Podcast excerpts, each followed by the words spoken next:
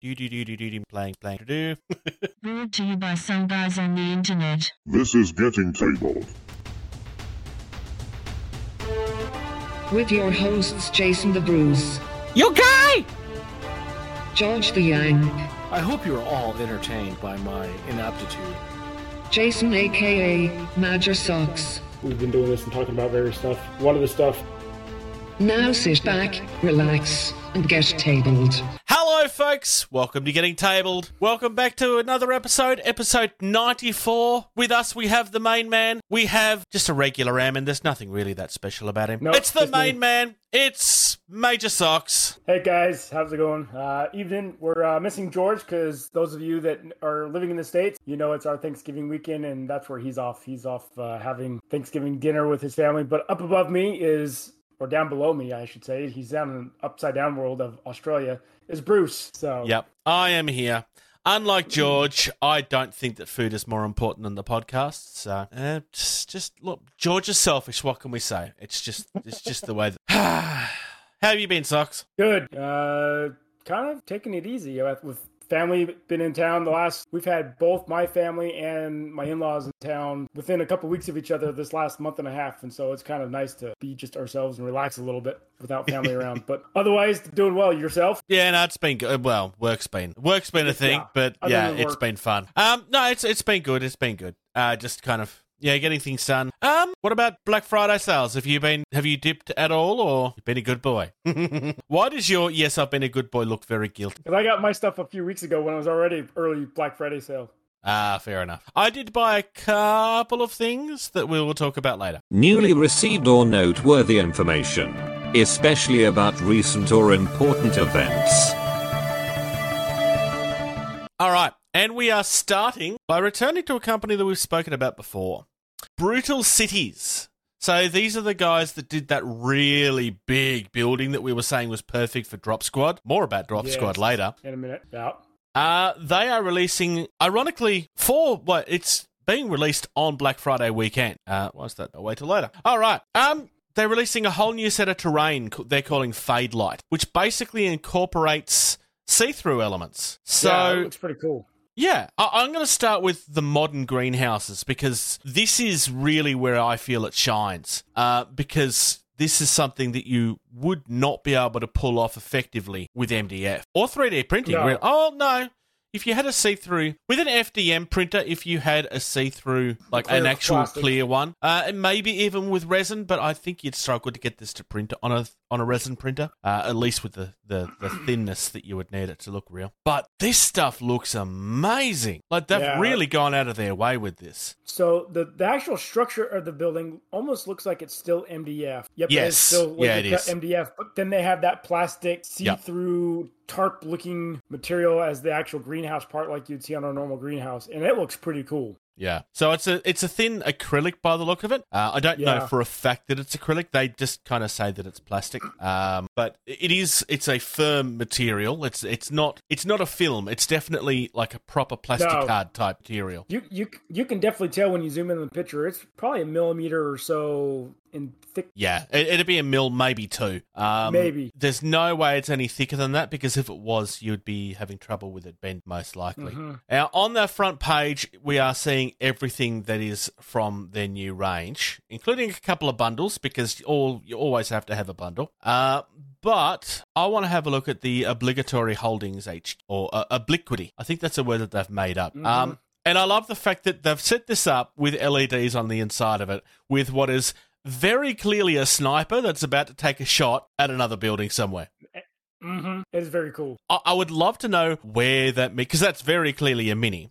I'd love to know Yes. because they don't show the actual mini. I would love to know where it's from. I am guessing it would be an Infinity Mini, just knowing the company. Oh no, they do show it. Yeah, it's an Infinity. It's in the second. Oh, yep, there it is. Um, like this stuff is like it's really really nice. This is mostly MDF, apart from these see-through sec. Um, now when it comes to like see-through windows and stuff, like it is something that you can usually buy as an add-on. Sometimes I know Green Stuff will sell windows uh, that you can add to the inside of buildings and so forth, but actually having it incorporated into the building itself is something that you don't see very. So one of the the bullets of the first part of the uh, features. It says building features fade light translucent frosted plastic. So it is a, it is a plastic sheet. Yep. Yeah, so it's, sort. it's plastic art of some kind then, yeah.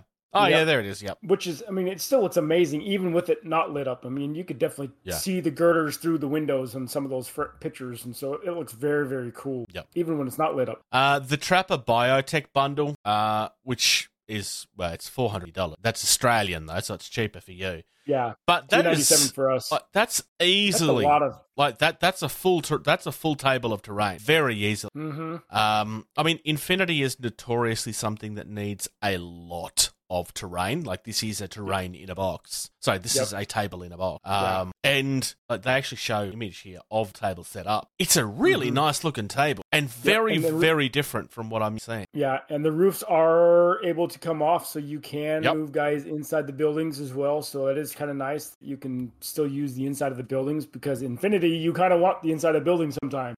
And Yeah. so- Um. So the thing I find frustrating sometimes with a lot of sci-fi stuff is a, a lot of sci-fi terrain. Like you don't really see how. Like it's just it's it's sci-fi for the sake of being sci-fi, as opposed to this kind of feels like it's a sci-fi version of what we see today. Mhm. Like in franchises like Judge Dredd, for example, it's an exaggeration of what we see today.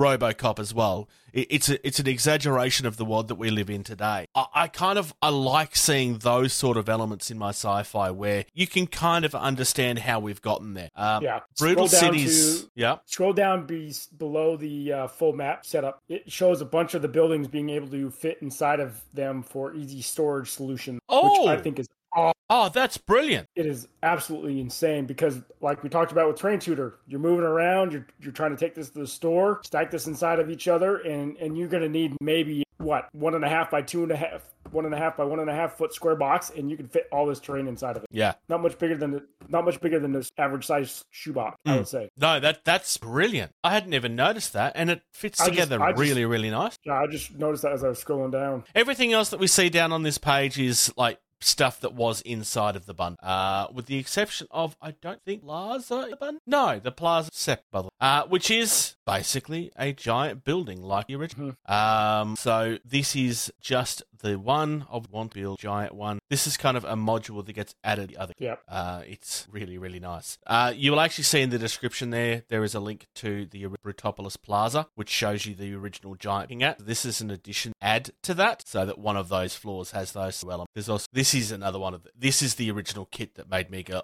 oh.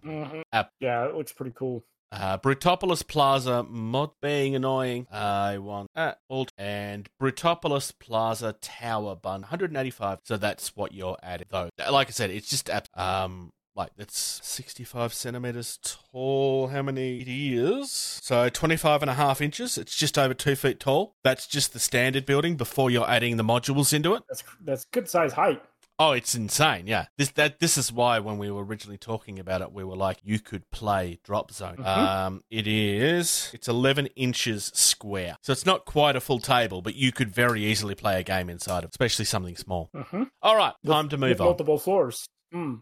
Yeah. speaking of drop or drop squad Yeah, speaking Anyways. of Drop Squad, we're going to sp- speak about no, actually, no stuff. I'm going to I'm going to kind of change it around. I'm going to talk about Drop Squad first. we're talking about Because- tt combat anyways Yeah, I know, but we got shown off. We got shown off another Drop Squad mini this week. we did And it's it's not one that we expected. It was the Pungari we got next.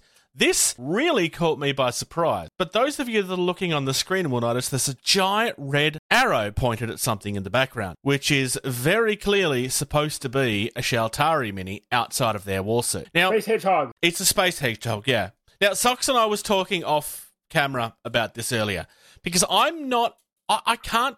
It certainly looks like it's supposed to be a miniature, but I don't know if that is actually a miniature. I think that might be artwork in the back. It's very difficult to see because it could be a trick of the camera, because obviously Yes. blurring in the background is a thing. Um, but it could.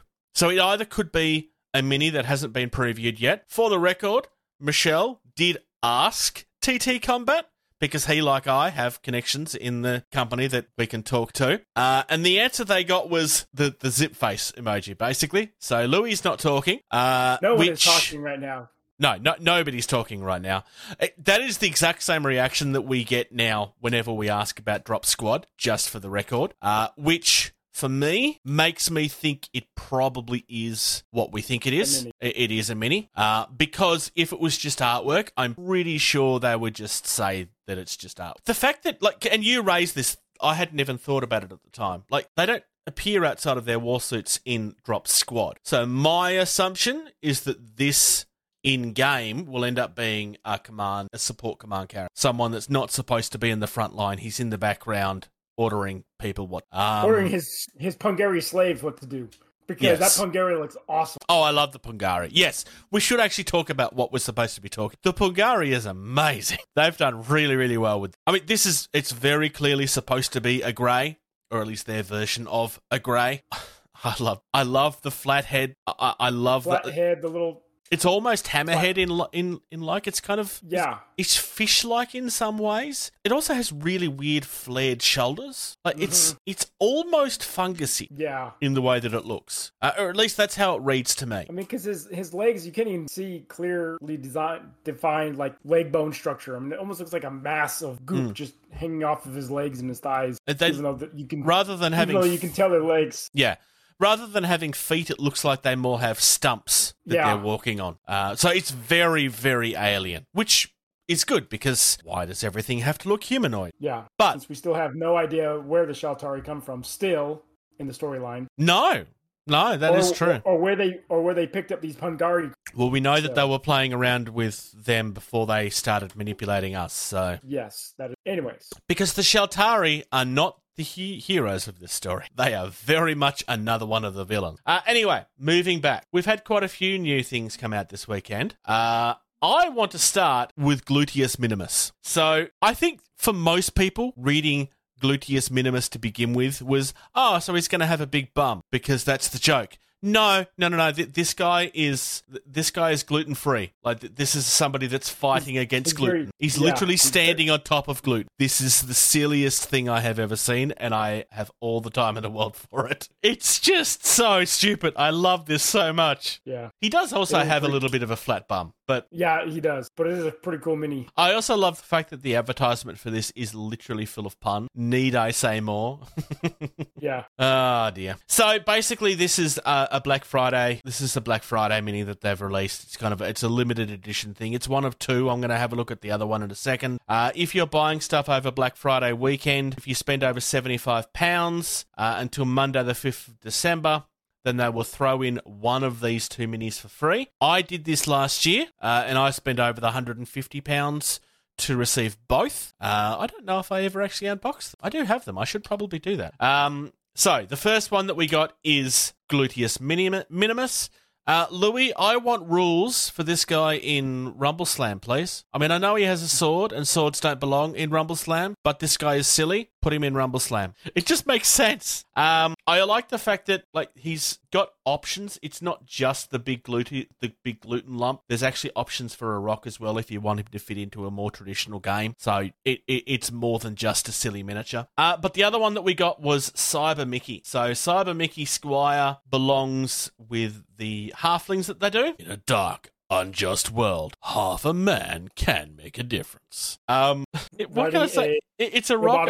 It, it's a rock and roll halfling riding a robotic dog. It's again, it's really stupid, and I have all the time in the world for it. It's amazing. I like it when not everything has to be serious. hmm Ah, these things I like. I like the dog too. I mean, it's it's their own take on it. I mean, it reminds me of K9 a little bit. I don't know if you were ever a Doctor Who person, uh, much. but it's more rounded and more. Yeah, I mean, it's it's very sci-fi, which is hilarious given that this is very Mhm. clearly going to be added. Uh, but it's just and things are allowed to be. Uh, we've also had some Carnivale stuff revealed. Which is nice. Uh, a lot of stuff coming out. Uh, the the Piro, Piro. I want to say, is the first ones which are really creepy looking. Like these guys are insanely creepy. Um, everybody forgets about the Pi- the Piro, the Comedia, uh, deli- yes, whatever that word is. They blend into the crowd. They are the, your everyman. They are seemingly everywhere, uh, with the same blank expressions on their face. It's his face, right? Yeah. So they they are that generic that you forget And that they're there. the Which same. yeah, it's that you forget about them the moment you look away type idea, which is just terrifying. Um, I, really really like this. Uh, I don't know if this is inspired by some specific. I, I like the fact that the pictures are showing them in shadow. Mhm. Uh, for the same force, we also get the artist Maria for Fioriatura and the painted So it appears that she's painted these guys into existence by the look of it. Or painted the suits of armor themselves. I don't know. It, it, they they do look pretty cool though. It looks like they could have just been regular suits of mail suits of armor that she just painted. Yeah, But who knows? But they look cool. she's one of the gifted. The gifted kind of have superpowers. Um, it, that, that's very much what they are. Uh, they are incredibly tough knights. They're water soluble. So no, she's painted these into existence. Because if they're water Oh, yeah. soluble, they have to be made of the paint. You're right. You're yeah. Right. So basically, she's summoning. She's summoning things with her paint. I can Mhm. again. I really like this idea. I like the, the the thing with the rift. Um, for, so for those of you that don't know, Carnivale is based in Venice, and the idea is is that there's this rift in space and time that's opened over the city, and it's kind of just gone and made magic really nuts. Uh, so it's kind of like it's given the freedom that you can kind of do almost anything with it to some extent. So that you've got like these Cthulhu esque type monsters. Uh, you've got these fantastical things like we were just looking at. There is very much vampire type stuff, Strigoi. So they actually use additional name area. Um, so it gives them a lot of freedom to have a lot of fun with it, which I like the fact that they're doing that. Uh, the last thing, at least for today, TT Combat, uh, well, is the execution and the Crucified, um, which are just they they badass looking minis. The executioner is obviously your traditional. He's wearing the hood. He's got the big axe. Uh, the crucifiers are. It looks like by the look of it, at least one of them is definitely going after vampires uh, because that's definitely a stake in his hand and a hammer to drive it through the chest. the Um, other one has three holding it ne- next to his chest. yeah. So these are from.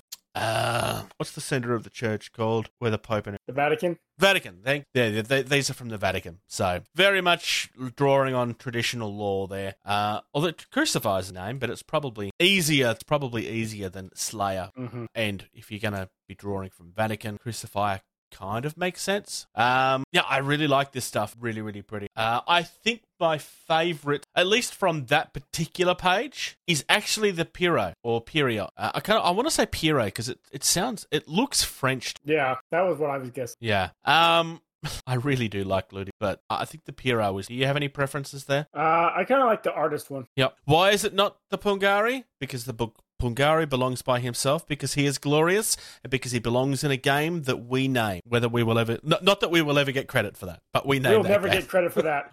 Uh, I, For I- the that was one the record, questions. we, we we do not want credit for it either. no, we don't. But we asked about that five years ago at Gen. Yep. All right. Moving into the terrain side of things, because it's Black Friday weekend, that means that we're getting new white box specials. So these are different from the ones last year. We get some previews of stuff that is upcoming. I'm just going to very quickly open all of this. There's kind of like a little bit of everything. I got Um, some good sets here. yeah. So the first one is the Fondamenta della Grazia, which is very much your Streets of Venice box. There's one. There's one every year. Um, so you're getting some nice modular buildings there, as well as some bridges and some roadways. Uh, you do get a boat, which is I don't know which boat. I think it's a. I think that's a new boat. I could be. Oh no, it's the it's the Doctor's paddle boat. I think it does Oh, yeah, down below. Um, so because Venice is very much over the water, the terrain tends to lean into that as well. Hence why you get your bridge, roadway, platforms, and everything for it to go Yeah. onto. It all works as well as.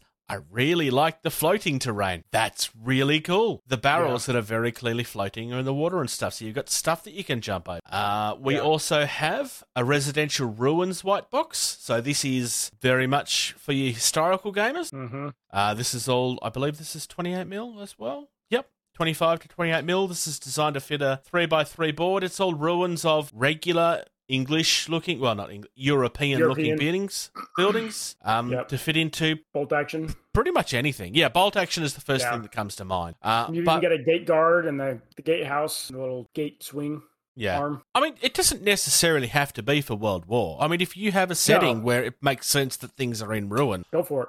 Yeah. Uh, hell, I mean, you could use this in 40k, and it's just it's just not gothic for a change. Oh, what a what what a what a shame. I mean, not everything has to be sci-fi goth. Um, Castle Bailey is another one. This is very much fantasy, so you've got some very fantasy looking buildings in this. Uh, I really like the wall section. Uh, This is again a three by three, I believe. Yes. Yeah. Um, in this particular set, I think the tower is my favorite, uh, just because really, really pretty look It tower. does look nice. Only thing I will say about these particular advertisements this year, last year they actually showed off what they would look like on a 3x3 table. Kind of disappointed that they're only showing the pieces this year. Just piece parts of it. Yeah. Yeah, um, because that, that was a big selling, like it made it a lot easier to actually see what. Mm-hmm. Uh, and here we go, very much for your 40k. Guys, we have our rigging station white box. This is it's very industrial hive. This is kind of similar to a lot of sets that we've seen over the years, uh, it, like even from uh, TT Combat itself. I don't mean that in a negative sense. Like it's just industrial hive type things is something that we've seen a lot of. Um, This is a really pretty looking one. I really do like this. Uh, this is a very complicated build though. Of it, uh, well, Yeah. most the, the the big set cloud. Uh, we also have a clandestine research depot, which is for Drop Zone. Uh, well, Drop Zone or um, whatever the Titan game from works. Uh,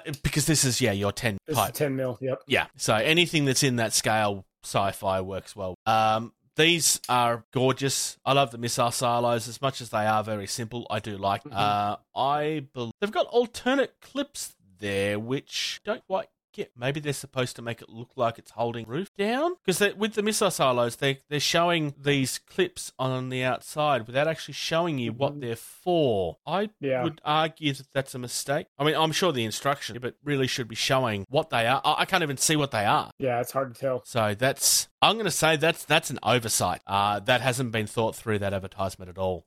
Like, you can't hit everything out of the park. This is probably the weaker of the boxes, I think. Um, the the drop zone one from last more. Um, city streets again, like anything modern day. If you want to play a modern military game, you want to play a, anything superhero related, pretty much. Is Mhm. very what they're what they're lean joke. Yep. Uh, I really like this. That's a really cool looking fountain too.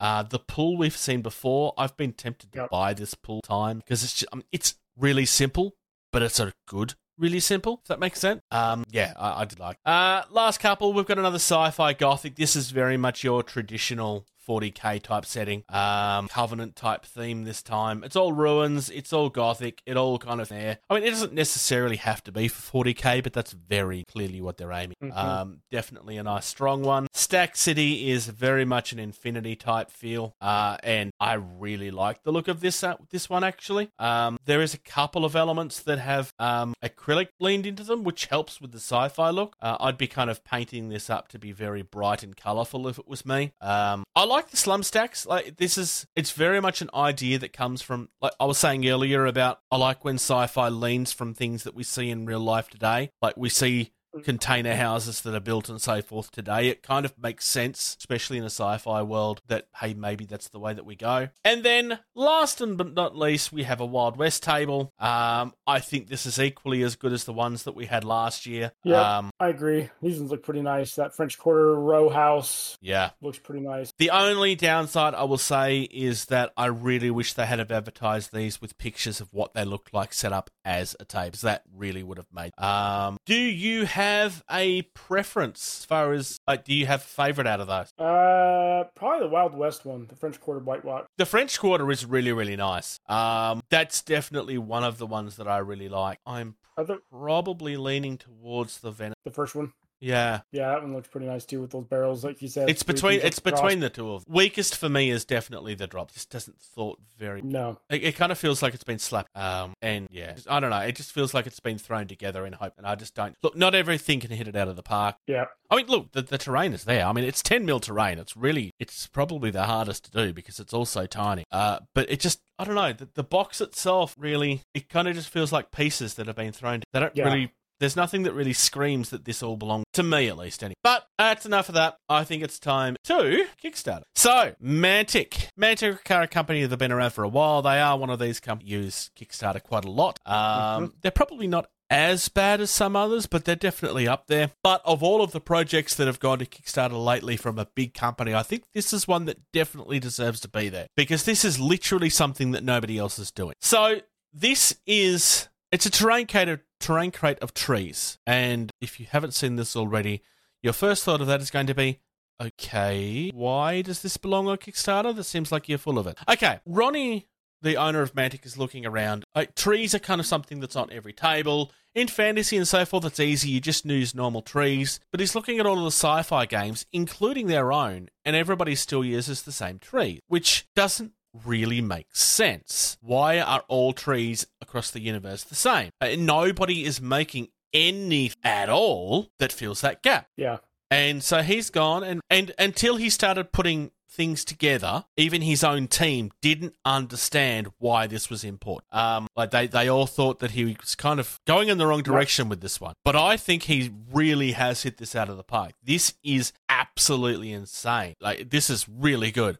So we've very much got these mushroom trees. Everything is modular as well, so you can change the height Mhm. of things and add things um, to kind of get different feels for everything. Uh, you get a couple of images here of just like what you can put together and how it can work, and like these don't belong on our Nope. planet. They're very, very alien. Um, of all of the terrain, like to some extent, after looking at terrain for a while, everything starts to feel like it's all the same. Um, like even when somebody, and we'll touch on another one that's like that I really like uh, and was is groundbreaking in some ways, but to some extent, it's still building the same buildings that everybody else does. This is a piece of terrain. This is an idea for terrain that's genuinely something nobody's making. Um, this is something that, in all honesty, I think belongs on every sci-fi tape. Well, at least something that's not Earth. Yeah, I know for us, uh, the Star Wars Legion community, people use uh, aquarium plant Yep. that you put in the aquarium, in a fish aquarium or something like that as our sci-fi type plant to Mhm. make them not just look like normal trees from that we use on a daily basis in, in most Yeah. other games like you're talking about. So yeah, seeing this new option of these little giant mushroom trees or this little bulbous flower that he's got here hmm does look pretty cool. And, and the fact modularize these, you could use them in, in whatever way you want. really. Yeah, very, very much so. There is a part of this that is ruins and buildings as well, and yes, they are your regular ruins as well, but um, trying to expand it. Uh, they all come with like actual pieces for the floors as well to help make them feel like a real building, so that you actually can see where the dimensions of the ruins begins and end as well. Um, the other thing I would say, and I know this is very much being advertised as a this is for sci-fi games. But I also look at this and go, "Hey, this works really well for, for prehistoric. Like if you Yeah. were if you were gaming in something with dinosaurs and stuff, this would work really well. Um, because I suspect that's passed by. Um, because we we do know that like early life before we were around, like yes, there were trees, but before then it was all fungus. So it would all be very very. I I think Mantic are onto something. Um, this has only started recently. It's only at it's at sixty three thousand pound at the moment. Uh, I suspect that this is probably going to at least double from that. But terrain doesn't sell like games does, and there are going to be people that will look at this and go, "Yeah, but I've got trees." And that's fine, but I I, Yep. I think this is really good. I have not backed this. I'm really tempted to, but I just don't have the funds right now. Um, they are they are definitely onto something. I genuinely a lot, um, especially if you're a club and stuff, because the terrain crate boxes work really well for those because they all pack down nice and neatly too. hmm Moving on, Speaking of dinosaurs, I know, right? Has them. I wonder if that's what inspired me to make that comment. I wonder. So- Conquest. Conquest is a company that we, uh, well, Parabellum is a company that we look at semi regular, well, quite regularly. We did a whole series on on the um, W'adrhun, uh, beginning of this year and early and late last year. Uh, we have a QR code on the screen for those that are maybe wanting to expand their army, or maybe they want to buy into the game for the first time. If you use the code Getting Tabled, you'll get ten percent off your order, and you'll help support us as well without actually costing yourself any money. Anyway, they are releasing character bundles for each army. So these are slightly cheaper ways of buying your characters for each faction. So the Hundred Kingdoms, you are getting. So each of these is three character bundles, uh, or officers rather. You get in the Hundred Kingdom, you get the Theist Priest, the Chapter Mage. And the Null Mage, uh, the Theist Priest, the one in red, that's probably my favourite. These are the same models that you will have got separately if you had released, but there it's a bundle so that you can buy them a little bit cheaper. It's nice. They're all resin. Uh, in the Spires, you get the Mimetic Assassin, the Biomancer, and the World Preceptor. Uh, Personally, I think the Biomancer is my favourite. They're all kind of cool, though. Uh, this is very much your villains of the piece, just for the record. they are very much the villains. Ironically, this is elves, or at least their take on elves, anyway. Um, they kind of play around with the with the um, they play around with life and decide that they want to play gods and create these slaves. Um, yeah, really, really. The Dweghom, which is their take on dwarves, we get the Tempered Steel Shaper, Ardent, Kerawegh, and the Herald of Stone. I like all three of these. I think the, the Herald of Stone is my favourite. In the Nords, which is pretty much what you think they're going to be with a name like Nords, um, you get a Captain, you get a Conogaya, and a Shaman. Uh, I like all three of these. Captain, maybe a little bit more. Nothing really screams. For the W'adrhun, you get the Matriarch Queen, uh, the Aberration, and the Scion of Conquest. Um, I still like the Queen. The Queen is one of my favourite minis in the entire, well, character minis in the entire game and has been since I started looking at it. Uh, I have painted mine up. I think I showed it off last episode. Yeah. It only took me 12 months. And then finally for the Old Dominion, which is the most recent of the army or undead faction, we have the Optio, the Hydroricon, and the Profane Relic. I don't know if I really have a favorite. Maybe the Profane Relic. I don't know. The, the, the thing with Conquest is all of their minis look really nice, so it's it's kind of hard to pick favorites. So if I'm not really having a favorite, I don't necessarily in a um, negative. Uh, so these are bundles that they are offering just for the week, just as a cheaper way to buy in for those haven't bought. Maybe they want to expand on their starter sets, or maybe they're buying in for the first time. It's a cheaper way of buying in and getting the characters that you need for the game. Uh, it's probably also worth noting uh, Uh, because there is another new Chris find it. Oh no, there it is. There's a Spire's Abomination. There is a Christmas version of it, which is just the stupidest thing I've seen in a long time because it makes absolutely no sense in, in, the world that it belongs in. It's it's a giant monster that has a Christmas hat and it, it has a candy cane for a weapon instead of what it did have. It's really really stupid, and I mean this in the most positive way I ever possibly could. It's just holiday themed. It's not just Christmas because there is like there's a couple of Hanukkah as well by the look of the ball that it's holding. Oh, I guess it, uh, it's just really really stupid. And i mean this in the most positive sense i can. It's it's a limited edition mini. Uh, you do get a picture of what the regular one looks like uh, with hands. This is just the same thing but the hands are holding a giant candy cane for a weapon and a giant bauble for a weapon. It has it's really dumb And and i love it. and a little snowman in between his legs. Oh yes, yeah, I forgot about that. It's just really, really stupid, and I have all the time in the world.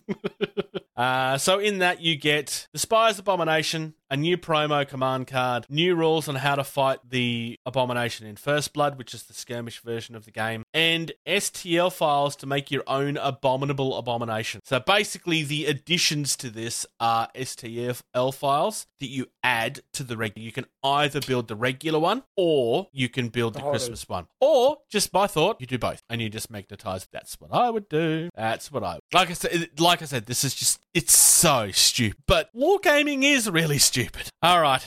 I'll get the QR code off screen. We'll, we will move on. The other terrain kit that I wanted to look at. So, earlier this week, I posted a news article talking about how this was coming up and how people should be looking at it. I was working with these guys to do a preview video, which unfortunately will not happen. Uh, it has nothing to do with these guys. It's because of the technology that I have. Um, a, my printer died, which is really frustrating. Um, it died halfway through this, and the stuff that I had printed snapped while I was trying to undo it. So I was That's unable to. No. So it- they they took it really well. Um, I didn't tell them that my- printer had died because it wasn't really relevant. Um, it was just like at that point, it was the, the video wasn't going to get done before. Well, the video wasn't going to get done before the Kickstarter was over. Uh, because at that point, I'm either buying a new one or I have to share the files that were shared with me because they Someone like sh- they, they shared files with me as a preview um, so that I could print some and do a video, um, which was really, really wonderful. And they looked really, really nice. So, like I said earlier, like at first glance, this stuff is like it's just the same sort of terrain that everybody makes. What's so exciting about this? So, this is a terrain kit that's designed to break down and flat and it flat pack rather than being all magnetized, which is usually how people answer this, or, being like a foldable piece of card or something. This is something that's designed to be printed on an FDM printer. Don't print this in resin. Um, I tested it. Like, it's really hard to print in resin. It's not designed for resin at all. It's designed specifically for FDM. I was trying it on a resin printer because it's what I own. Um, I did manage to get it to work, but once you put it together, you can't get it back apart without it snap. Uh, I was surprised that it went together to begin. Quite frankly, I was expecting going to snap when I put it together. Uh, so again, like this isn't the fault of the product. It's not designed for resin. It's designed for FDM, which is your regular type of plastic. But this is designed. It all slides together and it just clips. Like if you play the video, you'll actually how. Yeah, Um, that's like pretty cool. yeah. So this is uh, modular terrain is something that has been done before, but the answer to it is always the same. It's always magnets. It's always that, or it just kind of sits on one another, or they're all boxes and the boxes just sit together. This is a completely different way of doing it. It works insanely well, uh, and quite frankly, it's also really pretty. Yeah, Uh, the core set comes with like quite a few different things. Like they show you examples of how to build it, but realistically, you can swap and change the parts around any way that you want. Uh, ne- never mind the fact that you've also got all of the unlocks and obviously different ways that you can paint them and so forth. Uh, stretch goals is going absolutely right now. They are do well. Um, so this is by a company called Digital Taxidermy. They have been around for a while. They do a few different things. Um, they do have a decent reputation. So want to have a look at it? I would recommend it. There'll be a link in the description. Done in the past. They've done. They've done a few different things. Over. Moonstone. I like Moonstone. Have I mentioned Moonstone before? Uh, it's No. possi- It's possibly I might. I might like. it a little I don't think you have.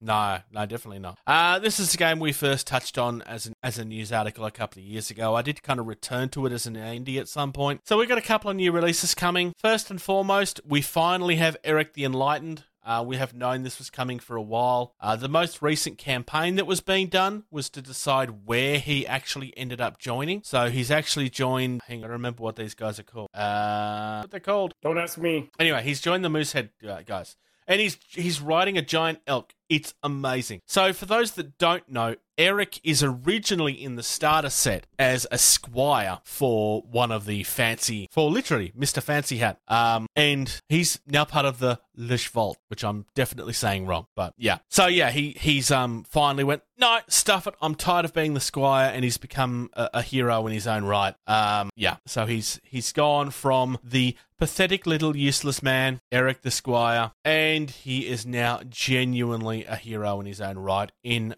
I think personally, I think this might be my favorite mini of the game. I- do look like it nice. that much. Uh, we also get a new box set for the gnomes. So this comes with Liv, which, despite being gnomish, looks very goblinish. Mhm. Um, I mean, she's obviously supposed to be a hag of some. Uh, we've also got Bjorn. Uh, Bjorn is a member of the gaming group that I play with. It's quite nice that he actually has a mini of his own. like literally, we have a we have a Bjorn in our group, and he's a big man. That's funny. He's a very tall man. That it kind of makes sense that he has an axe. This is just it's nice that he has his own mini.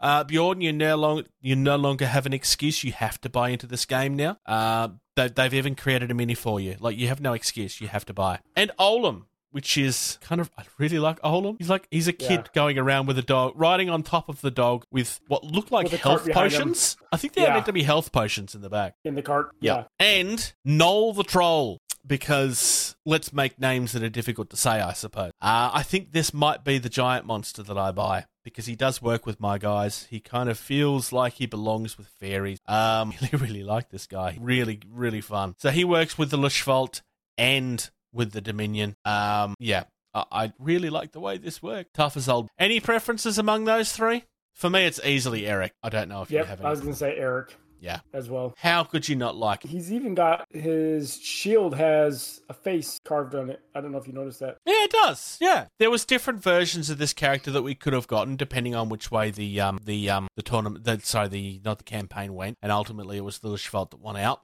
So this is the way that it went, and we had like different previews of how it was going to. Like we didn't actually see the mini till this was revealed, but we had known the result in the end. Um, I love everything. I'm not buying Lichveld, but I. Hmm? All right. Kind of a little bit of a different topic. I'm only going to browse over this very, very, very, very brief. If you join the Bushido Facebook group, so Bushido the Game Facebook group, you will find a post from Jason Enos, which is one of the staffers.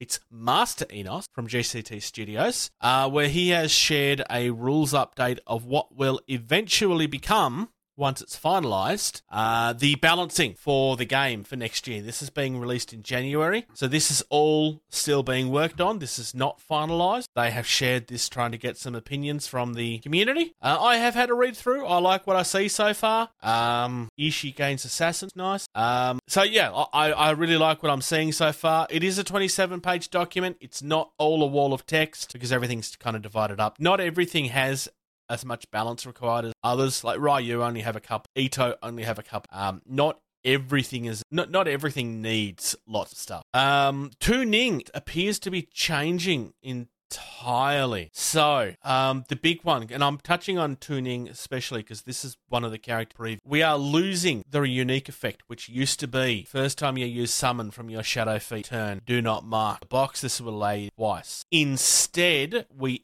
add call the horde key feat which you need to be active. It's a special. It costs six key uh, and it summons and deploys a horde bakemono anywhere model. So rather than giving you the option to summon twice um, he just summons himself. So it doesn't really change much. It just kind of changes the way that he works. Um, yeah that that's should should be fine. I don't really have any issues with anything that i see here. Um, like i said this is still a working document. It's not finalized yet but if you are playing or getting into Bushido, I would recommend that you have a browse because this may affect the make as far as purchase. Elden Ring is going gangbusters on Kickstarter right now. Yeah, so I'm looking at the money, and the money was just kept on scrolling, scrolling, scrolling, Yeah. scrolling, scrolling. So, a couple of things about this. First and foremost, Elden Ring was the most followed Kickstarter before it launched in Kickstarter history. Uh, it did also break a record, but I don't remember which record. I think it was one of the fastest ever ones, but I don't remember what. Um, it's just gone absolute gangbusters. So it's sitting over at two million pounds right now. Uh, this is by Steamforged Games, so it's by a company that has a decent reputation. Um, a company that has been on Kickstarter a few times. They're not really someone that exploits it too badly. Um, being worked on by Ewan Moore, Alex Radcliffe, um, and Matt Jarvis. Matt Jarvis. I will say this: the minis look absolutely gorgeous. Yeah, minis For are tho- pretty cool. Yeah, for those of you that are not aware, uh, Elden Ring is a video game that launched earlier this year. It's very much a Souls. It's a Souls-like, so it's one of those games where it's just designed to punish you and make you feel miserable. I bought this on release, and I spent two weeks being miserable trying to play the video game. I'm not someone. I'm not someone that had ever played those games, so I didn't Yeah. have the skills for it. I, was. I, I kept on trying to stick with it because I was trying to be stubborn. I was like, no, I'm going to do this, and it was. But in the end, it didn't really get any followers that were that, that I wouldn't have had anyway. Uh, and honestly, I was not enjoying my experience. Now, obviously, the video game and the board game are going to be two very different things, but. This is designed to be very difficult. You are going to be fighting very difficult game here. Uh, it is designed that way on purpose. So if you want to have a real challenge, uh, then this is something, especially if you've got a gaming group that kind of get tired of things easy uh, or just want something a little bit different. This is something you can easily go in. Some plus these minis are gorgeous. Yeah, I was looking down at the Kickstarter exclusive one, and that dragon they have amazing. I haven't gotten to the dragon yet. I don't. I Yeah, I'm eventually going to come. Oh, here we go. The faint imps. These things were the bane of my existence for two weeks. These things are horrible. Avoid them. They're horrible.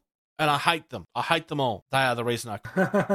Quite literally. That's as far as I got. Oh, I've either gone past the dragon and not realised.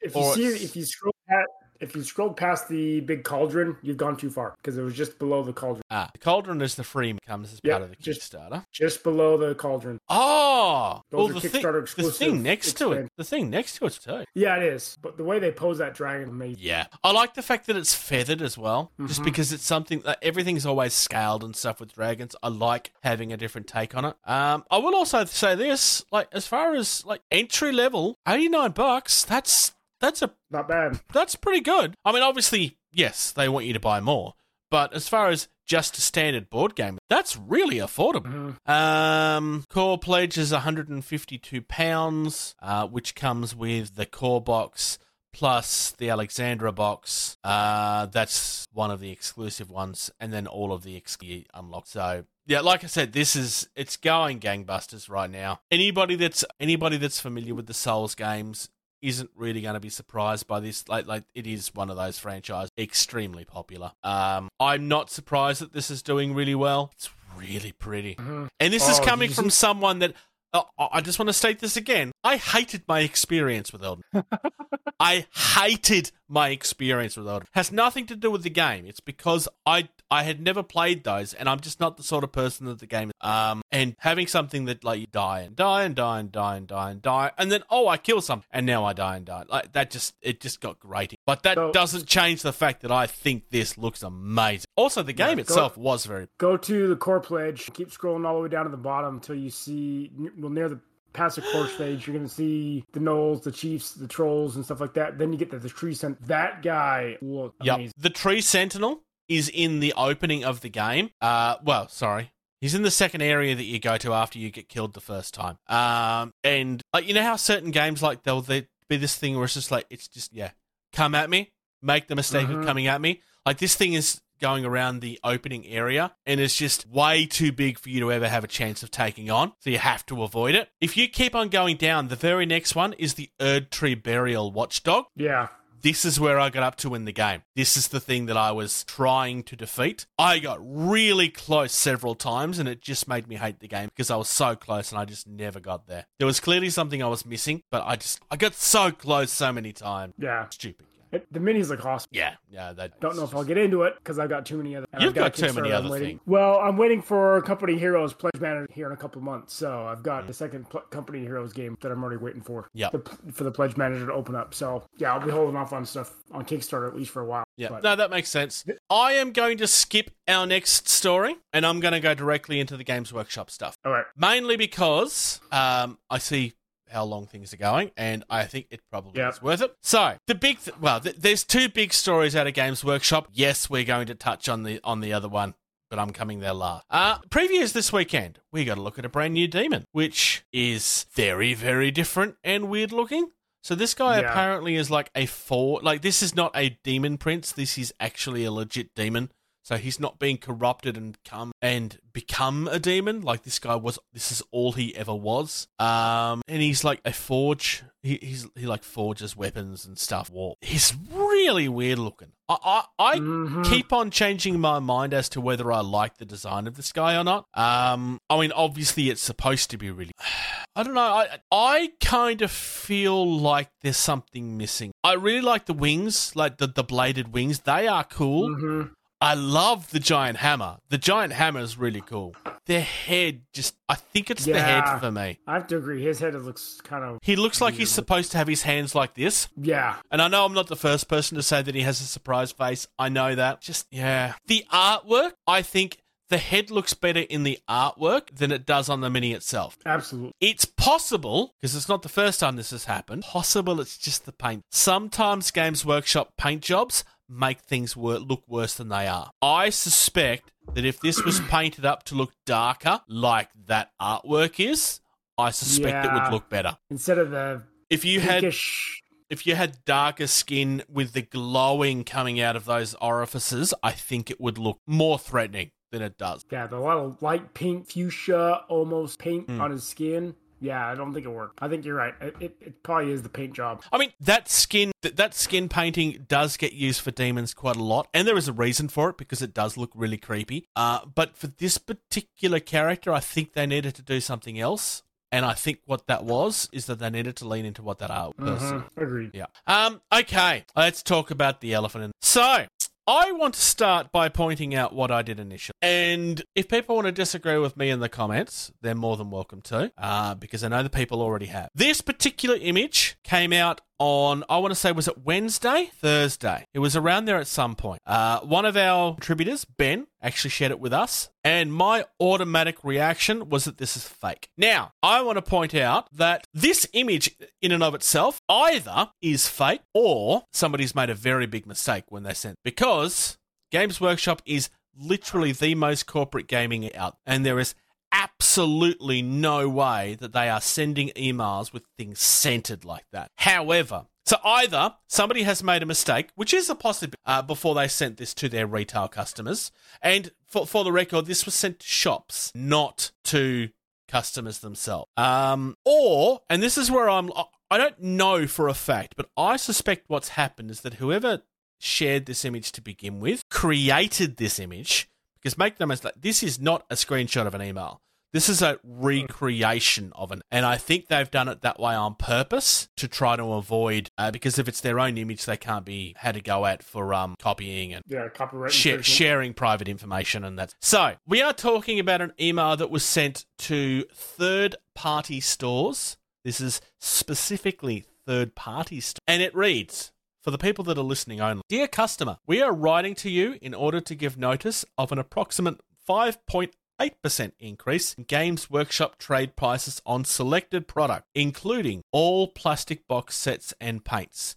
This will take effect on the 19th of December. Please note that this increase will not have any effect, sorry, will not have any impact on the recommended retail prices of our products. Kind regards, Games Workshop Trade. Now, first and foremost, it's a completely wrong time of year for them. Um, I, I, I don't just mean inappropriate from a moral stand, but very un-Games Workshop. Normally, it's very traditionally in a very specific part of the year, which was in June, July, when they did it already. Uh, but that's not really the story here. Because make no mistake, this is a real story. This is actually happening. It's been confirmed by several sources at this point, which is the point where I took down the. Because I had shared this in a couple of different places, calling out the fact that it was fake. And whilst I still stand by that, the image itself, I still stand by the fact that the image itself fake. The story is real. Uh, and the story is a big problem. So, for those of you that are not aware, Socks, does your local game store sell Games Workshop stuff? Yes, yes, they do. That's that's probably they've got one whole wall section that's all Games Workshop, and then they have their typical paint stand for their Citadel paint. So Do, yeah, do they sell it at full price? that I'm not aware of, just because I don't look at that. Yeah. That's understandable. See, typical. when it comes to third party gaming stores, most of the Games Workshop business they get they get, usually speaking, because they offer a discount. Not all stores offer the same discount. The biggest, usually being the online ones. Games Workshop have been trying to sabotage those online for a long time. Uh, and I do mean sabotage. They've been attacking them on purpose quite. Um, they have been trying to kill that practice because they tend to offer like up to 20% off. And I mean, it makes no difference to Games Workshop apart from the fact that if people buy directly from Games Workshop, obviously they make a percent of the profit. Um, and that's basically what this is doing is trying to decrease the op- now the, the trade that third party store makes on games workshop products is usually quite high make no mistake if they're offering 20% they're still making a profit on that Yeah, like seriously like stores don't sell things at a loss on purpose uh Stores will sometimes sell certain products at a loss. The idea come in and buy that as well. Uh, that's usually how catalog. Um, it's also kind of one of the things about Black Friday is that you will buy the one for and you'll probably. Um, so this is really, really because like make no mistake, this is a bad. Uh, Discourse Miniatures uh made a big twenty minute video on this. Uh, and I'm I'm calling out Discourse. Well, I'm not calling out. I, I'm giving credit. Discourses are pretty much right on the ball when it comes. This is an attack on the gaming, and I, Why am I calling it an attack? If you think that third-party stores making less money and going out of business is good for your hobby, you are very confused. yeah. Um, I'm not just saying this because I want to hate on Games Workshop. I mean, I prefer other games, per- uh, but I don't hate their product. I don't hate the company. I hate a lot of their practices because they are toxic. Uh, this is disgusting. Like, Games Workshop should be supporting the businesses that make them money. Yeah. Games Workshop cannot afford to have stores in every city, and given that most of their stores have been losing money for a long time now, they should be supporting their third party customers, not trying to sabotage their business. Now, make no mistake, 20%. 5.8% like there there is obviously a difference there I am aware of that but this is going to be a big enough difference that people are going to note. And unfortunately, what's your experience like with retail socks? If you walk in, if if people walk into a store and they see that a discount that was once there is now not longer there, what do they see that as? Because I brought this up in our chat. Like th- this is going to mean that people will be abused because people will walk into store and get hmm. upset that the prices have been raised, even though they have. Like recommended retail price is not changing it, or what is it in America? MSRP. MSRP. Yeah. Like that's not being changed, but this will mean that the prices will change. Um, Wizards did this recently, except Wizards did it even worse. Like Wizards just removed the MSRP um, so that they would go, yep, nope, it's not our problem now. And they would basically deliberately push push things so that stores had no choice to, but to sell things at an inappropriate price, and then they would just blame the stores and say that it was the store's price for not playing fair, which it wasn't. Now, Games Workshop have not done. They are being accused of that, but they have not. Um, but this is this is bad. Everybody should be seeing it as bad, and Games Workshop should not be getting away with. I call out to the community to only support your third party stores, and I do mean only. Uh, with the exception of obviously some people don't and they only. But if you have a friendly game store in your area, support them, not the company that is trying to kill. Because if the store that you play at dies, guess what? You have nowhere to play. I've had my rant. Do you have any thoughts on it other than what I've said? No, you're absolutely spot on because I used to work at a game store and uh, in college, and so and and being in a sense threatened by Yeah. a, a manufacturer to say, okay, either keep these price, increase your prices, and have your customer base get angry with you, and we're not going to back you in a sense. It's a situation that they're putting game stores, as you stated, and the Yeah. employees that work at those game stores because they're they're not going to really unless they're really looking to this answer those questions of why'd you increase the prices by ten percent other than well games Games Workshop increased their price, so we had to increase our price. Well, that's all right then, fine. Yeah. But the, the problem with that is that the moment anybody the moment anybody ever talks negative about Games Workshop, the Games Workshop community tends to attack that person because so Yeah. and it's not everybody. It's a vocal minority, but so many of them are so lost within that system that everything else is somebody else's problem. Uh, it's not Games Workshop. How dare you speak ill about Games Workshop? Um, it, it becomes a big problem to the point where some people, and I mean legitimately, get abused over the fact that they choose play something that's not Games Workshop. It's true. It- I can I can It attest happens to that. No, I can attest to regularly. that. Oh, you want you want to play Infinity? Ugh. Oh, you're one of those people. Or you've never touched Games Workshop? Okay, I, Why don't you play have some good. socks? Why don't you play a real game? Yeah, exactly. It, it- it is legitimate. If you don't think this is happening, you're very mistaken. I hope that you're not that person. Listen to us. I'm one of those people that can attest that it happens because it's happened to me in the past. Oh, it's, it's happened to a lot of us. Yeah. Oh, I'm sure. Indie. Definition. Independent. Type. Slang word. Jargon. So a company that we've tried to look at before, but some websites weren't working, and so Yeah. it's up and running for us. in So- the states. Crooked Dice. Dice. Crooked Dice are a company that a lot of people have probably heard of. I have touched on them before, uh, and like and like Socks hinted at, we have tried to cover these guys a couple of times, but it was having it wouldn't load for Socks on the weekend that we were trying to look at it, so we ended up having to cut that section from the episode entirely. It was very very frustrating for me because it was working for me. But you know what's really hard? Having a conversation about minis when only one person can see the mini. Yeah, that one looks cool. I don't know what you're talking about. Sorry. Yeah, I know, right? so what do get what do Crooked Dice do? So Crooked Dice have a game called Seven TV, and basically the way that this game this game works is that you are recreating episodes of a TV show. Um, so it's kind of a, it's a kind of a game that you can kind of do anything with it. They were on Kickstarter recently for some really cool looking vampire minis that I was going to cover, but from memory, I don't. We did. Um, but what sort of minis did they do?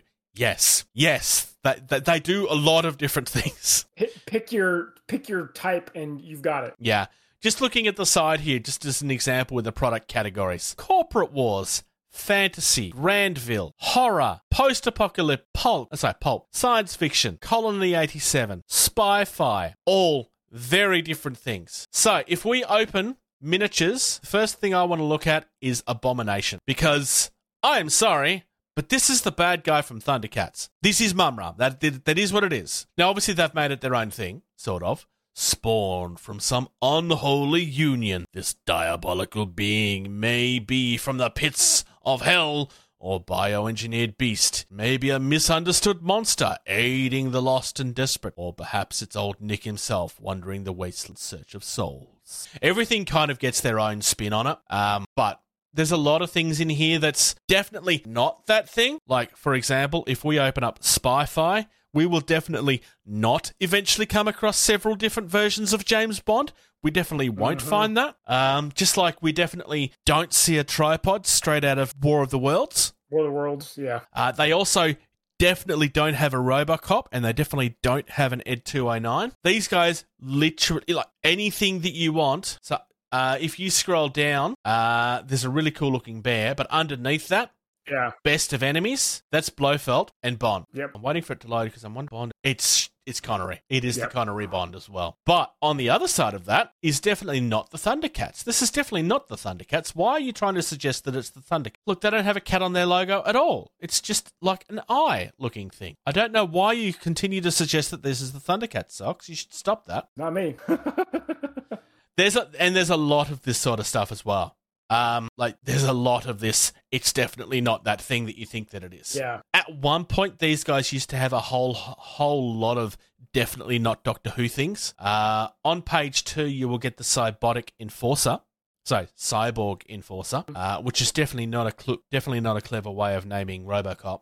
It's definitely not that. It just happens to be a cyborg that is also a police officer. That Yeah. could be that could be anybody. Uh, if you want to do something that's a little bit left to center, or you want to represent something, or find a mini that represents something, uh, hang on, how many page lines down? One, I believe it's the sixth line. Editor in chief. Yeah. That's That- definitely not Stan Lee. No, I was gonna say that's not Stan Lee at all. Oh, I just saw something else. Um, was it our Androids. was it uh, was it our chat recently that had the Danger Five shared in it, or am I thinking of a different chat? You might be thinking of someone else. Okay, never mind. Uh, it's a very, very, very stupid show on purpose. Uh, very much playing on lots of '60s tropes. Um, yeah, but like I said, if you if you can picture something, these guys probably have it, and if they don't have it yet, they will have it soon. Uh, lots of really, really cheesy looking aliens. Lots and lots of cliche looking gangsters, monsters. I love their giant ape. Um, the the ape is awesome. Actually, they're quite. A- oh, there's Jaws. I just saw Jaws. Jaws is down the bottom of the page. Hero cop. Who are the hero? Um, these look Definitely like not hmm. bottom of page four. They've got Planet of the Apes. Definitely not Planet of the Apes. Oh yeah, no, it's definitely not Planet of the Apes. Uh, let's go to page. While we're looking at page four, there we have Jaws and Odd Job. Yep. Odd Job definitely looks different. I, it, it doesn't actually. Uh, I mean, all of them are kind of like they don't look exactly like what they are. They're always slightly to the left, enough that you can see what it's supposed to be, but it's more representative of that and more generic versions of it. These great Very- apes are amazing. Yeah. Terry Terry the Terror Tonker. Definitely not Willy Wonka. Uh, hang on. Bottom of page, Page- four. Oh, oh, no, no, no, no, sorry. Third line down. I just saw something I actually own. Paranormal Investigators. I own this set. Hmm. It's the Ghostbusters. Oh yeah, I did see that. Yeah.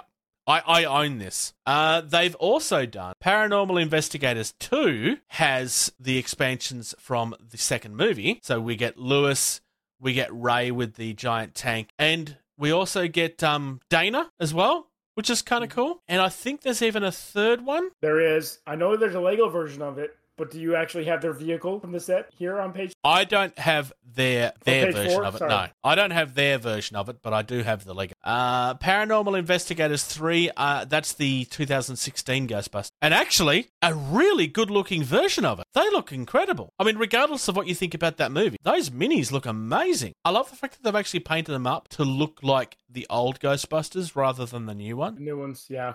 Like that, they've painted them up so. I mean, they are like they look like out of the movie, but the uniforms look like they belong in the old one. I like that. Uh, there's also Krang as well, which is kind of cool. The otherworldly invader. Uh, now on the bottom of Road Agents, Yeah, I just saw that. I forgot about that. I can't think what the bad guy's name. I know Martin. I can't think what. Is it Dick Dastardly? It's Dick Dastardly. I'm sure it is. so. Uh, what was on the bottom of page four we were looking at? Bottom right hand corner, Simian Minions. Ah, that's it. Definitely not Planet Planet of the Apes. I have so many tabs open. And then we're we're saw uh oh yeah, middle of five kind of. Third row down, middle of the column, middle of the row.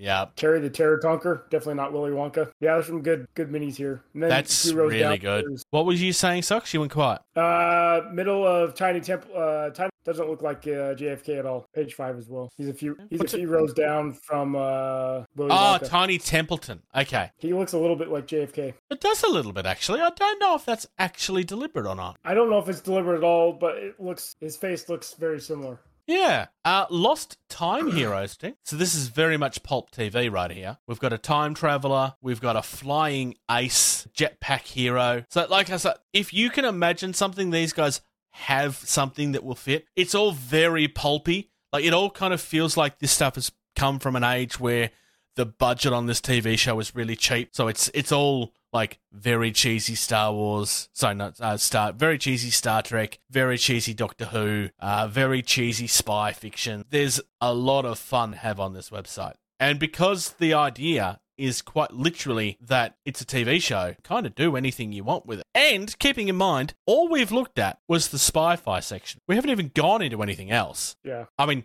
we could. I just clicked on horror. Um, obviously, there is going to be some crossover here, but basically, all you're doing is you're picking what you want to represent, and you're just going to town. It's so much fun. Uh, Crooked Dice have been around for a while. They are a staple of the industry. They are a small company, um, but Seven TV is the way that you're looking. That like that is what you're going. They've got specific rules for certain things, uh, and they are expanding it all the time. Uh, but even if you don't want to go into the game itself, if you want to find something like unique to lead your army or to play in something, have a browse because they have so many things. Trim, glue, prime, paint.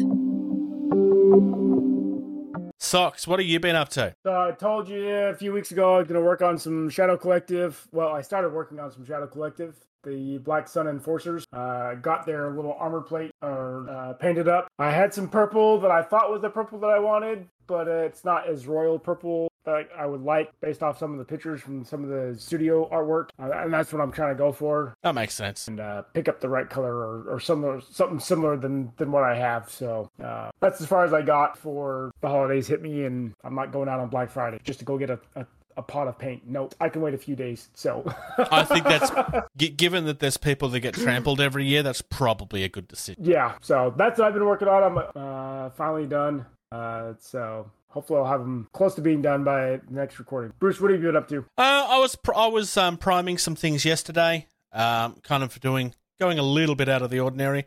So this is track. This is turn my blurring off because it won't show up properly. So this is track from Bushido. He is one of the guys that I unboxed recently. I also have, and this is an unboxing that's not on the channel yet, so maybe I shouldn't be showing it off. But I also have the Bucky Mono Boomer, which I've also primed up. I've Nice. primed this in. I've literally slap chopped this, um, which I find hilarious because slap chop is more or less what I've been doing with my speed paint from the start. Um, I was doing it with an airbrush, but but it's essentially it's the same thing. Um, and now I'm like, damn it! If I had been showing people how I did it, I could have this really successful video. Good but job. no, no, I, I, it's like somebody else did. It's like I've been doing this for years. Come on, that's not fair.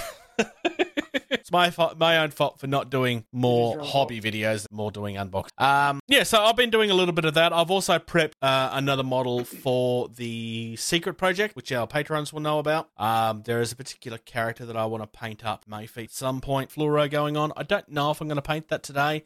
He has been primed, ready to go, light grey and white. No way color otherwise. Um, and I can't. Nope, not gonna happen. Oh no, it's broken. Uh oh. No, it's alright. It was going to happen anyway. So, I bought a limited edition miniature from it with the intention of destroying. Uh, and yes, I just said destroy. So, the mini itself was a Christmas themed Fat Yuan Yuan, uh, where basically he's on a jet powered Harley Davidson and it's covered in Christmas presents. Yeah, I I have remember been I have been slicing off all of the presents slowly but surely with my razor saw uh, to the point where I purchased a razor saw for the first time. I've never owned one before because I've never had a reason to. I avoid metal minis like the plague. Um, but yeah, I did that because, well, if I was going to do it like this, is the only way. Uh, I asked about this 12 months ago if people thought that doing this was realistic, and basically the answer I got from the Infinity community, and they were right, was that no, because it's all on theme and you have to remove too much for it to be worth. Like quite literally, like this is the piece that I've removed. It originally was like this tall. I've half the size of it already, and I'm I still basically I have to completely carve off and then I'm gonna have to recreate that. This is the person that doesn't like green stuff. Um, with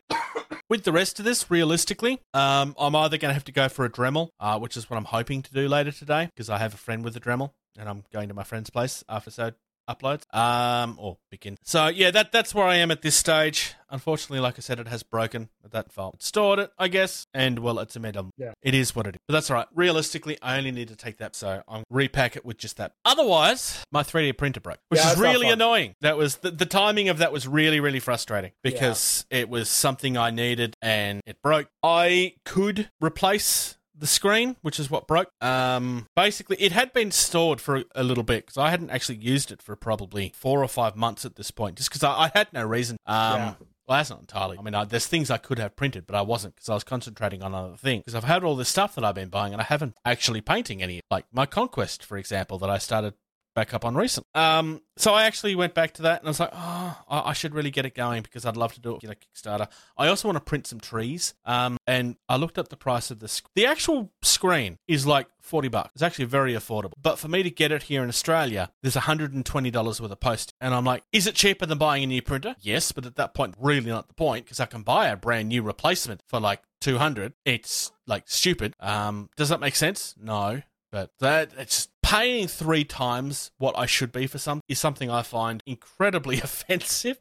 And it's not just the Yeah. particular brand of printer that I have; it's all of like they are all bad as far as our country. Um, I, I could buy it from Amazon and it would be the week, and they will do free postage, but they're charging me hundred and sixty dollars for a forty dollar product because they know they can get away with it. So at this particular point in time, I'm not going to fix it. I have chosen to take this opportunity to upgrade my printer because I would like to print some bigger things and I can't on the printer that I have. And yeah, I took this opportunity to purchase an upgrade. So I have an Anycubic Mono X coming uh, that I got for. It was the Black Friday deals, and then on top of that, I got a 22% off as well. So I've got it for like a really Nice. stupid, ridiculous price. Um, I'm also getting the new, the newer, larger version of their cleaning and curing station because I will need it. It's a bigger print. Uh, my intention with this one is to try to move across to the water washable resin so that I don't have the, the stickiness of the IPA on everything. Um, it's still no less toxic, and I want to make that clear because people seem to forget that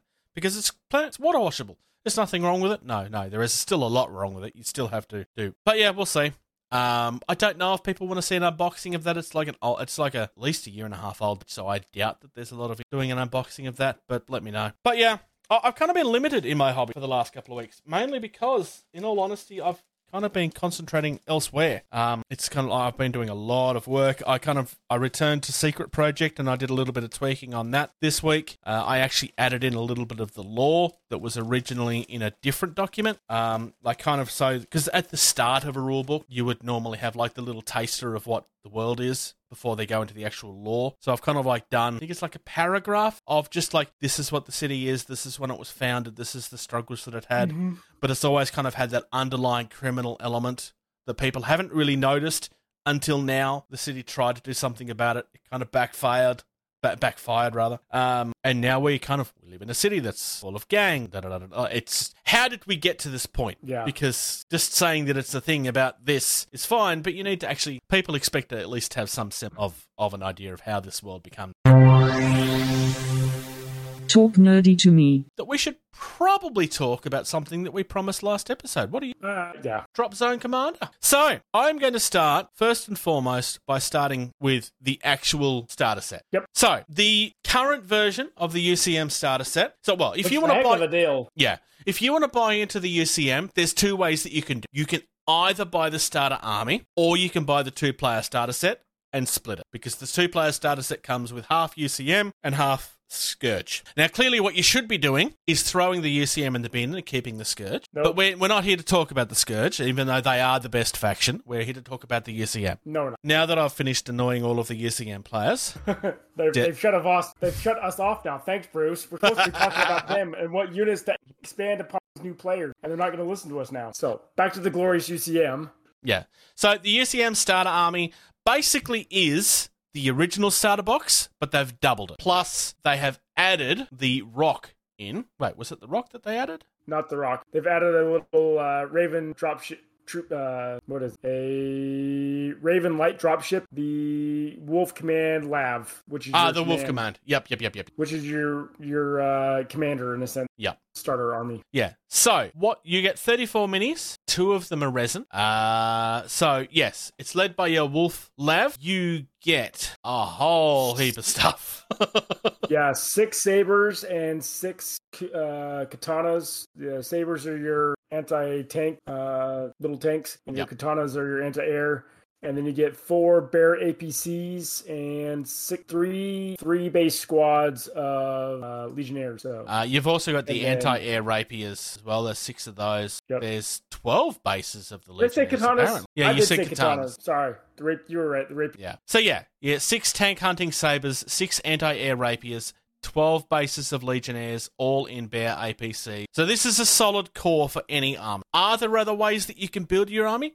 Course there are. This is a game all of them have different ways to build it, but this is the best way to buy in because it's only £35. This is an insanely good deal. And you get your six condors that you need to transport all your APCs and saber and rapier tanks. So Yeah. So this is a mixture of different things. A lot of this is plastic. There is a couple of resin things in here as well. Uh, you also get some fast plate and some templates. It doesn't come with a copy of the rulebook, but the rulebook is downloadable on the website. Um, and then all of the actual unit rules are on dropzonecommander.com. And now you will find them all in the army builder. But the other thing we were going to do is to suggest a couple of things to add to the army. But first and foremost, socks. How does the UCM play generally? So they are very u- utilitarian. Um, they they will have some some units that have long range. Um, not as long range as say that the Shaltari, but they won't be as close range as the Scourge because just like if you if you're familiar with Drop Fleet, um, Scourge like to be up close and personal, and that's how they play here in Drop. Scourge like to be up close and personal. They're very very fast movers. Their their tanks can move across the ground really really fast. Whereas the, the UCM, their their tanks move. Uh, what what is it? For example, the Saber tank has a move value of four inches, which is about I would say in the Average, game. yeah. And then they have a, a, a, if you're if you're shooting at a unit that doesn't have countermeasures across the board, but if you're shooting something that has countermeasures, then you're shooting 24 inches, which is about average, as I said. Um, and so they are very one of the easiest factions to learn to play, just because they they're kind of the middle ground of all five factions. Um, so it's a very very good way to learn a new game, and then you can expand out from there. Um, Yeah. So they they do have some specialized units, and we'll talk about those. Like Bruce said, some of the units that we suggest um, you add Yep. to later on. So, Um, as far as adding is concerned, we're not necessarily suggesting things that are the most competitive thing to take. We're, we're trying to suggest things that will add something to your army that the starter set isn't already doing or enhances it in a way that is fun or does something better than something that's in there. Uh, we are not suggesting any behemoths for any of these factions. And the reason for that is not because they're not good. They are, but that's not the place that we would recommend that you start for the game. That is something that we would recommend that you build because at that point it's a completely different game, and that is not something that we would suggest for a big. with the point value of a, of a behemoth, I would say if you're going to play a thousand plus point game, that's when you start bringing. Because at 500 points, you play at 1500 point. That's a 30 year army right there. Yep. So you're, I would say anything above 2000, maybe 500 is when you start thinking about being a bringing a behemoth. And if you're Um, bringing something that big, that's such a large chunk of your points, you really need to understand how the game because that's very much risk reward. Mhm. Like. Can Agreed. that thing destroy things? Of course it can. But if it loses, if it dies, There then goes a third of your army. just lost a third of your army. Yeah. Um, socks. What would what what would be the first thing that you want to talk about? So I know we talked about uh, one. Actually, I'll talk about this. Um, I'm going to recommend the Rock Heavy Gunship, and it's a heavy unit. It's 220 points, but the reason why I'm I would recommend this is it's a command center type unit. So it's got the big radar dish you kind of see the Air Force uh, Air Forces have for their surveillance command centers, but it has a lot of weapons. It has a move of 16. Um, it has heavy armor. Uh, 10 hit point or armor 10 9 hit points it's aircraft type but between the command center ability the A batteries that can down other aircraft and the twin missile pod you can pretty much hit a lot of um, units. The missile battery is pretty nice too because it's decked, and so if there's a bunch of light tanks in the area, you can, in a sense, do an artillery strike on that area and hit multiple units. And so, uh, yeah, it's a squad size of one, and yes, like I said, it's 220 points. But you're going to be able to do a lot of stuff with that, and Yeah. be able to use it as a command center if you need to. Yeah. Um, so It's that would be one. it's very versatile too. Like you can It like, is very versatile. You've got some anti-air here. There's some stuff that you can use to focus in on troops. There's penetrative stuff if you need to take down something with armor. That the area weapon there is really good. The minigun triads are nice because if there are troops inside the buildings that are up against the building walls and shooting out the windows, you can use those to just tear apart those infantry and inside those buildings um, very, very well. And so very versatile as a one point as a one unit squad. Plus, it looks. It does look very, very. So Speaking- what would you what would you what would you be your recommendation or first one, Bruce? I'm going to start with the one that you don't. I'm going to go for the mortar team. Yep. So the mortar team is something that you're adding to your troops, and this is purely because this is something that doesn't come in the box set. The box set is very much your legionnaires. It's very much your stock standard troops. These guys will fill a completely different perp, fill a complete perp on on the battlefield. They're only moving two. Obviously, like everything else, they're supposed to be going inside the transports to get where they're going. Uh, they've got armor seven, damage six but they have more. So, front side and rear, 48 inch, full 24 inch counted. They get three shots. It's an accuracy of 4 plus. It's energy 6. Alt 1. You can either have a mortar round or a concussion round. The mortar round has an area of effect. It's indirect, penetrative, and reduced 1. Concussion round uh, is indirect and reduced 1. So it's a matter of what you want this to do, uh, what you're attacking. Uh, loader. This unit reduces its shots by one for every two damage it's lost. Does become less effective as it's been hurt. The mortar round cannot combine its fire from the rule. The concussion round, if a garrison is hit by this weapon, all infantry inside are moved away from the edges. No move round. So basically, it depends. This can do a couple of different. Either you can use the penetrative to get through that armor, or you can Mhm. get things. You can stun them. Basically, Stun Um, them and get them away from the edges of the building so they can't shoot your tanks, your Yeah. troops through the edge. And so this would be something if, if you're t- if you're taking the rock heavy gunship, this would be something that you would want to use sparingly if they're shooting you against the window and you have that that rock nearby. If they're if you don't have a rock, then yeah, this is because then as you said, stunning them from from that turn and and, Yeah. and from shooting your troops, your tank. If you're if you're def- if you're having trouble with a certain keeps on getting to you, um, this is how you take that the effect of that out, Yep, yep, and then you can get your guys in there and then slaughter them. true. Uh, True. socks. Where are you going next? I'm going with the I'm going down to the auxiliary and trans because I'm going to talk about the vulture troop ship. Yep. Now you have two different troop ship options as you UCM. You've got the Raven light troop ship. I would go with the Vulture troop ship just because it is a little bit slower of a mover. Um, it has a 20 or an 18 inch range of movement instead of a 24 like the Raven troop ship is. But the reason why I would take the Vulture is because you get Gatling guns as well as AA battery, and you can carry two, two squads in a sense instead of one. So being being able to take um, plus it has two damage versus the one that the tri- the Raven does. Same harm, same armor um, the Raven, but you got two damage point and the the ability to bring in two trans or two troops squads with this is pretty nice. So this would be a replacement or addition to your bear AP. Um, the the the fast moving troop ship because you fly in your troops a lot faster. The bears can bring in your bear APCs and your bears can roll around on the ground. Um, because if you think about it, the Condor moves 18 inches, same movement as the Vulture troop ship. However, it's going to move 9 inches if you're dropping this. And then the bear APC only moves. The Vulture troop ship, yes, it can move. If it lands and drops troops, it's going to be 9 inches. But most of the time, you're not, there's buildings beyond 9 inches that you're going to be flying this out to. Most of the time, the center of the. So you're going to want these troop ships to go get objective in buildings or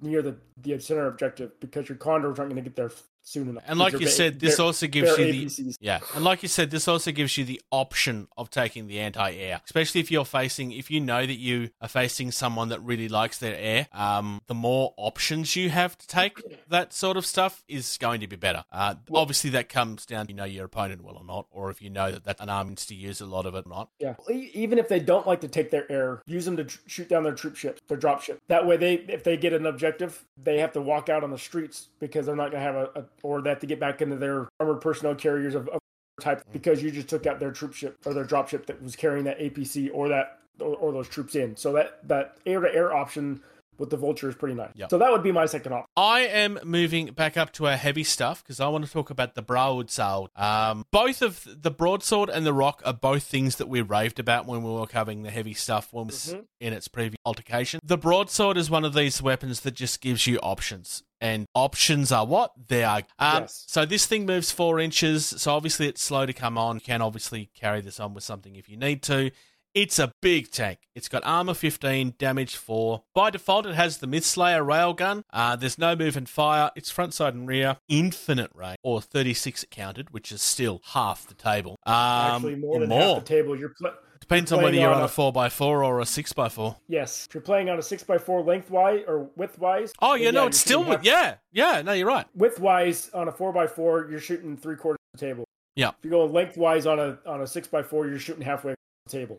So, and then it's going to be a matter of it's it's the um at at that point it's going to be the um terrain that stops. Yep. Uh, you do Yep. only get one shot with this. It's an accuracy of one plus, which is just insane. Uh, first you energy. should be able to roll on that. I, I- might be okay. Energy 13, Devastator 3 against vehicles, Devastator 2 against behemoths. That's important, especially if you're in the later game where you will be taking those Yep. things. Optionally, you can replace its Myth Slayer railgun with a Hex demolition cannon uh, or a Frag demolition cannon and Nemesis for no cost. So it doesn't cost you anything, but it's an option that you have. The demolition cannon still doesn't move and fire. This one's only front and side no rear. 24 inches on both of them. The counted is 18 for the demolition and it's 12 for the tremor rotor. Uh, they both have two shots. Accuracy is 2 plus on a demolition cannon, so I might hit one out of every six. Um, me, yeah. Most people will be fine with that. I just suck. Uh, energy, uh, energy 10 on the demolition.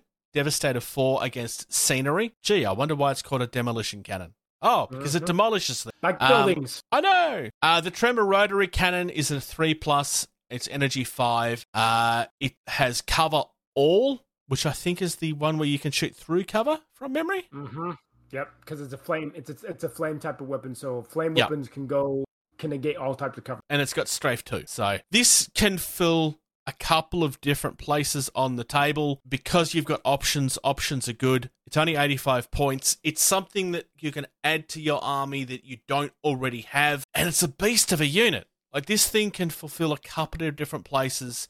There's always something that you can find for this thing to do. It's just to me, this is a no-brainer because and with 15 with Yeah, I'll- 15 armor, that's one of the strongest armors in the game, and so not a lot mm. of things are going to be unless you have something like like you said, the energy 13 of the Mist mist layer railgun. Something else with the energies 12 or 13 will be able to hit this thing and do some damage, but it's not going to be very rare because on an energy 13 they got to roll of two up. yeah. So whereas a, a 10 is going to need a roll of five or six. And again, it looks. It does. Uh, what do you got, socks? So I know we talked about one unit of infantry beforehand off camera. I'm actually going to switch. I'm Oh. going to go back up.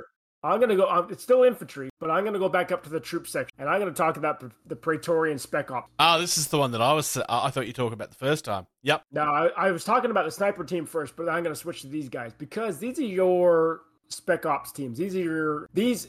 In before version in- during version one, these were actually considered exotic. So you had to take these in a certain point um, limit games. You had to play them in higher limit games because higher point limit games because they were considered exotic troops because they were your special special force. Anyways, now that they've changed the, the point value in the game structure, you can now take these in a regular game as well. They are twice the point value, but at armor seven, move of two inches, armor seven, damage five, infantry two plus. That's their fortitude save. They have a dodge of four plus. So anytime they get hit or they have um, falling roof tiles or whatnot from buildings getting collateral damage and stuff like that, if you roll a dodge, you get you have dodge of four plus value. So if you roll a dodge, you roll a four plus.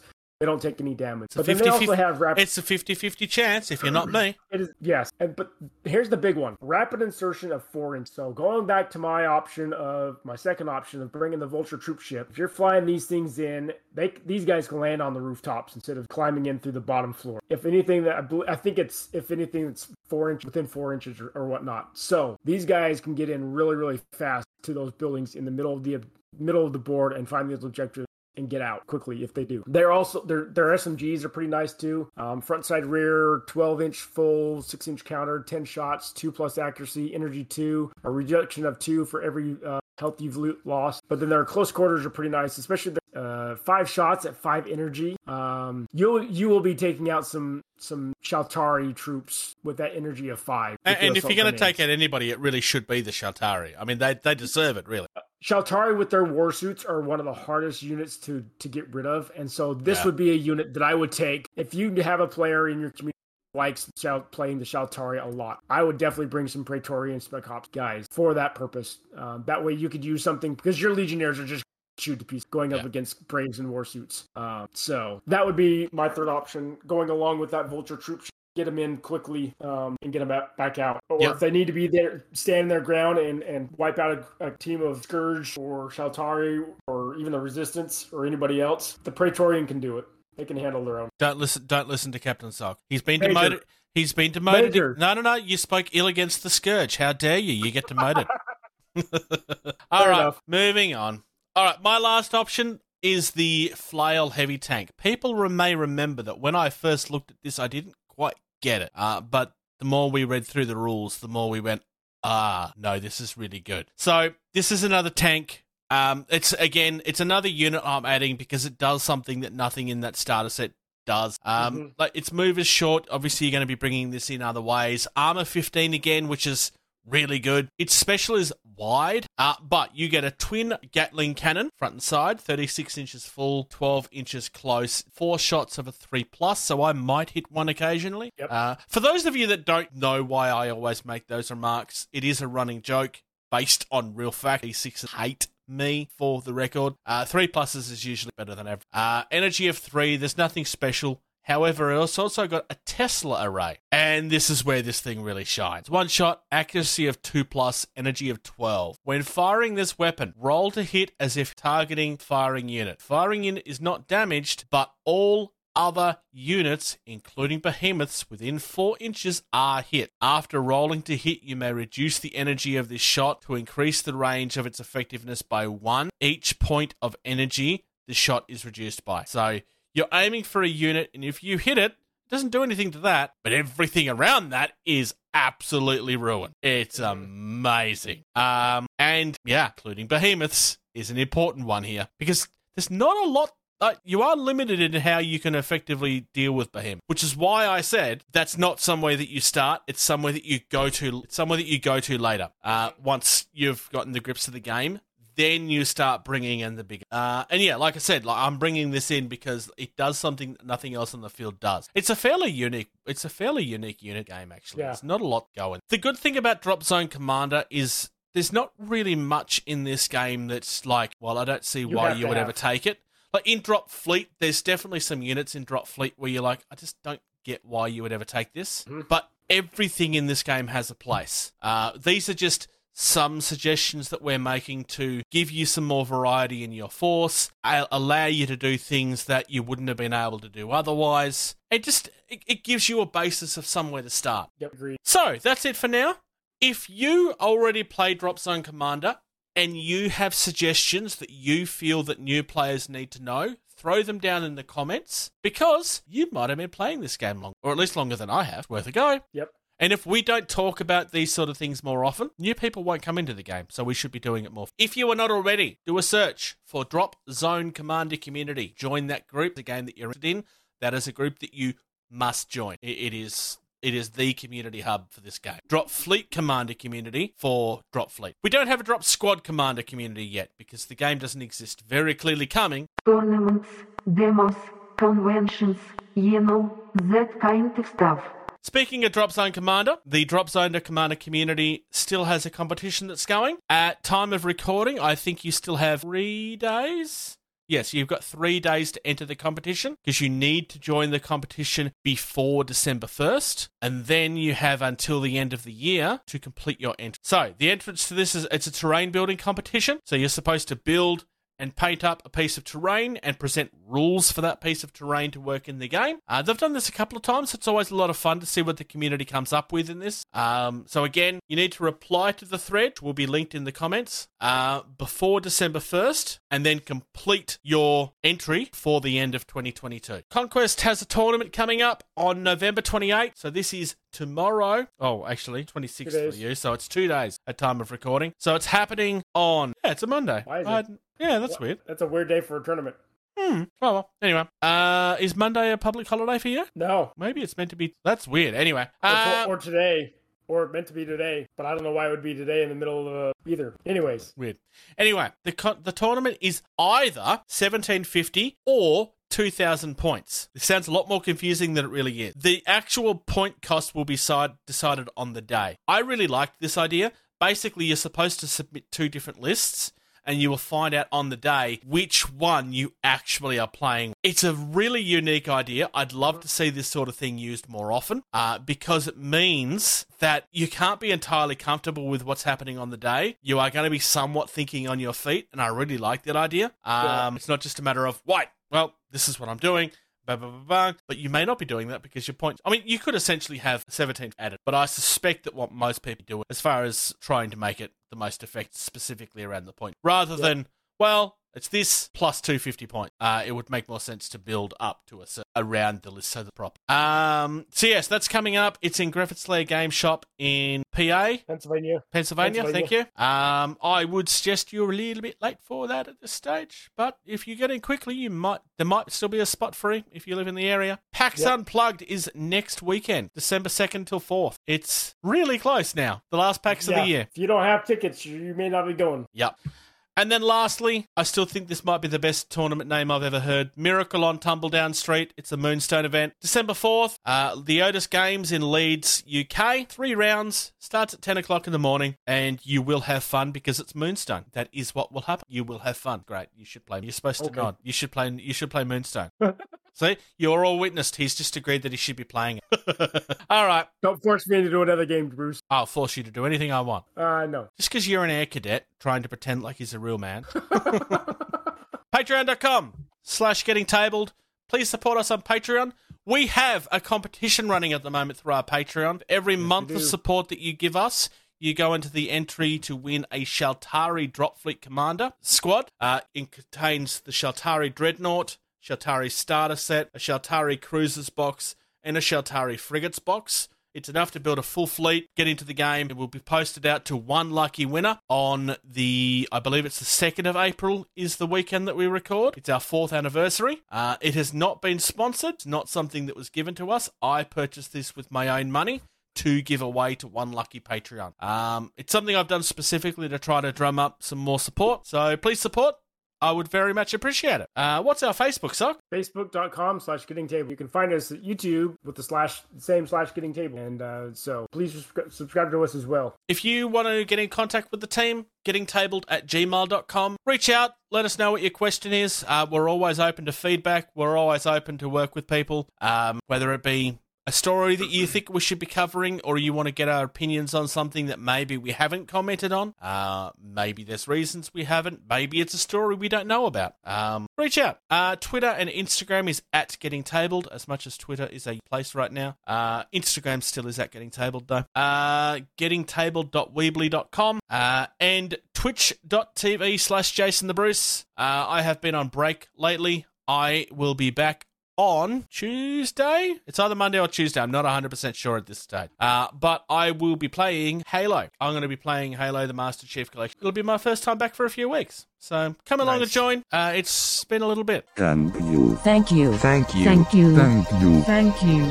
For listening to Getting Table. Music used in this podcast was created by Eric Matyas at soundimage.org. Because you showed up, I will allow you to be called mate. I think.